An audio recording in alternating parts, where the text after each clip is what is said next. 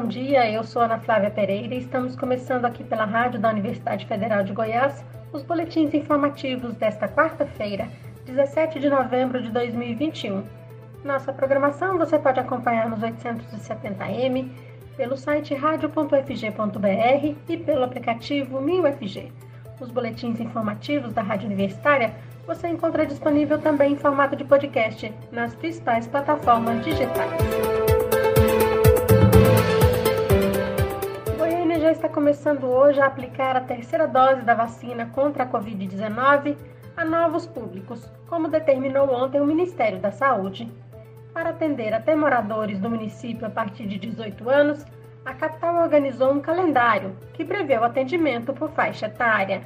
Assim, além de obedecer ao prazo de cinco meses após a aplicação da segunda dose, os moradores de Goiânia devem ficar atentos a esta segmentação.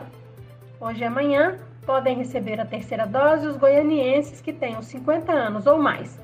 Nos dias 19 e 20, quem tem de 40 a 49 anos entre os dias 22 e 24 de novembro, a dose de reforço estará liberada para moradores da capital que tenham de 30 a 39 anos, e os mais jovens, de 18 a 29 anos, poderão ser imunizados nos dias 25 e 26 de novembro.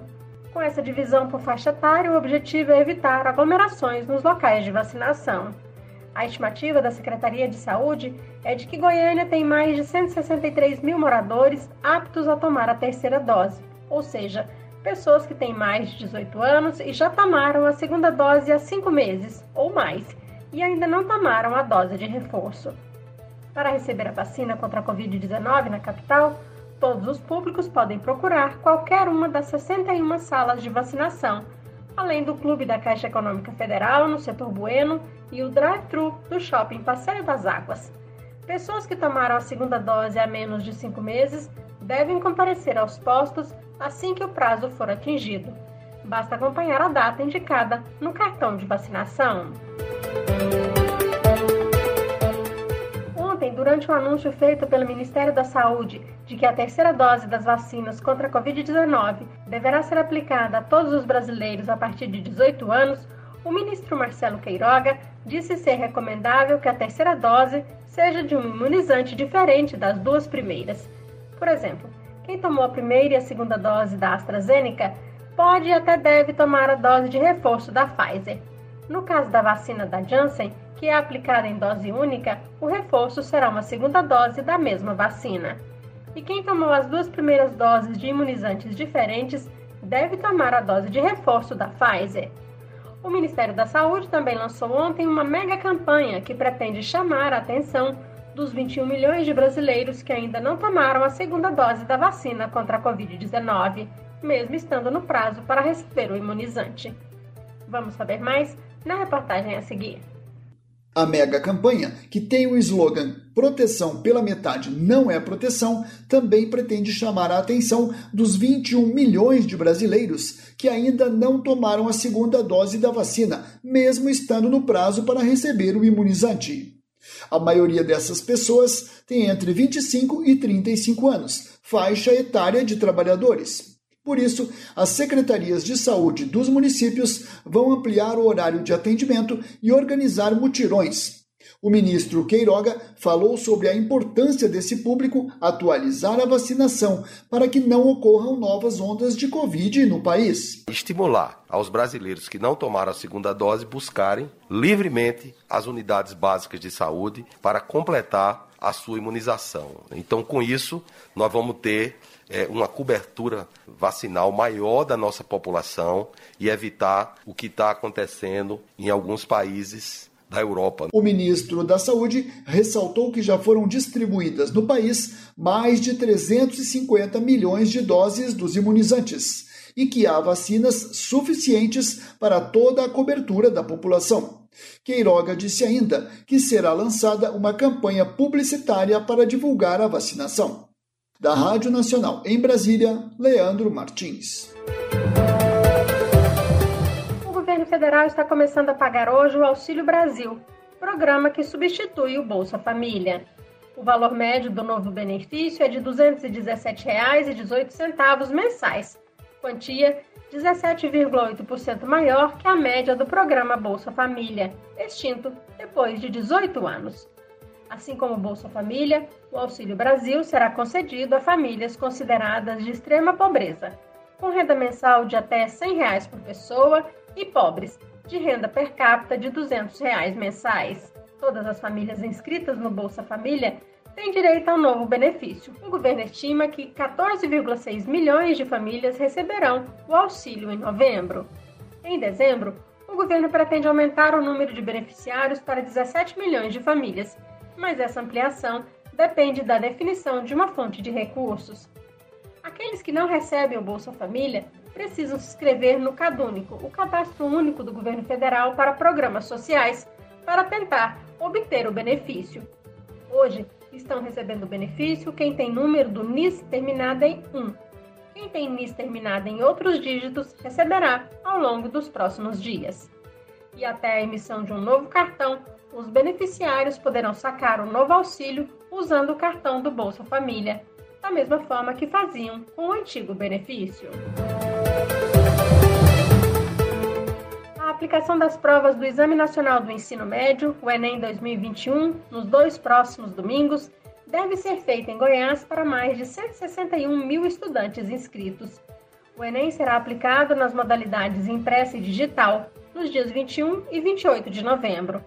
A maioria dos participantes do exame em Goiás, perto de 160 mil, fará a modalidade impressa. Apenas 1.800 estudantes se inscreveram para a prova digital no estado. Para conferir o local de prova, o participante deve verificar seu cartão de confirmação de inscrição, disponível no site do INEP, na página do participante e pelo aplicativo oficial do Enem. No primeiro dia do Exame Nacional, próximo domingo, dia 21 de novembro, serão aplicadas as provas de linguagens, códigos e suas tecnologias, redação e ciências humanas e suas tecnologias. A duração será de 5 horas e 30 minutos contadas a partir da autorização do aplicador para o início das atividades. No dia 28 de novembro, os conhecimentos testados serão em ciências da natureza e suas tecnologias e matemática e suas tecnologias. A aplicação terá 5 horas de duração. Lembrando que os portões dos locais de prova serão abertos ao meio-dia e fechados a uma hora da tarde, conforme o horário de Brasília. Para prevenir a Covid-19, o uso de máscara facial será obrigatório nos locais de prova. Participantes que estejam com o coronavírus ou com outras doenças infecto-contagiosas não devem comparecer ao exame e podem solicitar a reaplicação. Termina hoje o período de inscrição a mais de 400 vagas em cursos de qualificação em instrumentos musicais abertas em várias unidades das escolas do futuro do estado de Goiás. Essas escolas são vinculadas à Secretaria de Desenvolvimento e Inovação, em parceria com a Universidade Federal de Goiás. Os cursos de qualificação profissional em instrumentos musicais serão ofertados na modalidade presencial nas escolas do futuro José Luiz Bittencourt, em Goiânia, Luiz Rassi, em Aparecida de Goiânia, Basileu França, em Goiânia, e Sara Luísa Lemos Kubitschek de Oliveira, em Santo Antônio do Descoberto. Os interessados podem se inscrever gratuitamente até hoje à noite pelo formulário eletrônico disponível no site efg.org.br. Para realizar o registro no processo seletivo, os candidatos precisam ter a idade mínima de 8 anos completos até o ato da matrícula. Após a realização do cadastro no site, os estudantes deverão aguardar o sorteio para o preenchimento das vagas. O sorteio será realizado na modalidade online e será transmitido ao vivo por meio do canal da Escola do Futuro do Estado de Goiás no YouTube, no dia 20 de novembro, a partir das 10 horas da manhã. E os 17 colégios tecnológicos do Estado de Goiás, os COTECs, antigos e TEGOS, voltarão a ter aulas 100% presenciais a partir do dia 22 de novembro. A organização para a volta de aulas presenciais está sendo feita pela Secretaria da Retomada, a Universidade Federal de Goiás e a Fundação Rádio Televisão Educativa e Cultural, RTVE. Colégios tecnológicos oferecem cursos 100% gratuitos de capacitação e qualificação estruturados a partir da realidade e potencialidade de cada região. Os cursos ofertados são das áreas de gestão e negócios, turismo, hospitalidade e lazer, segurança, infraestrutura, produção industrial, recursos naturais e desenvolvimento educacional e social, entre outros. Para saber mais sobre os cursos, visite o site cotec.org.br.